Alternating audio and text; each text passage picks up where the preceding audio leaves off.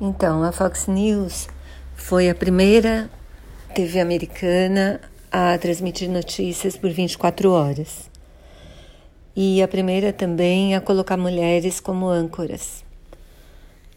Algumas mulheres, há pouco tempo atrás, denunciaram o responsável pela mudança, pelas mudanças que a Fox estava tendo de assédio.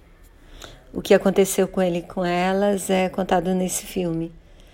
Eu acho que vale a pena ver.